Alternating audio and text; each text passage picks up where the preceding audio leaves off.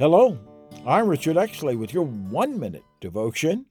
Jesus was able to overcome every temptation, not because he was divine, though he was, but because he was prepared. After a thorough study of the Gospels, I am convinced that the source of his strength lay in the spiritual disciplines he practiced.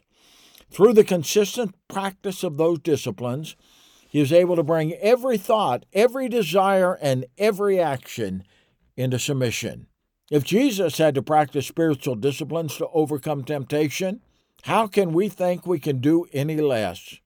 In truth, the source of our strength is the same as His empowerment from the Holy Spirit through spiritual disciplines. Lord Jesus, empower us to overcome temptation. Amen. If you would like to connect more with Pastor Richard Exley, please go to the website richardexleyministriesandbooks.com.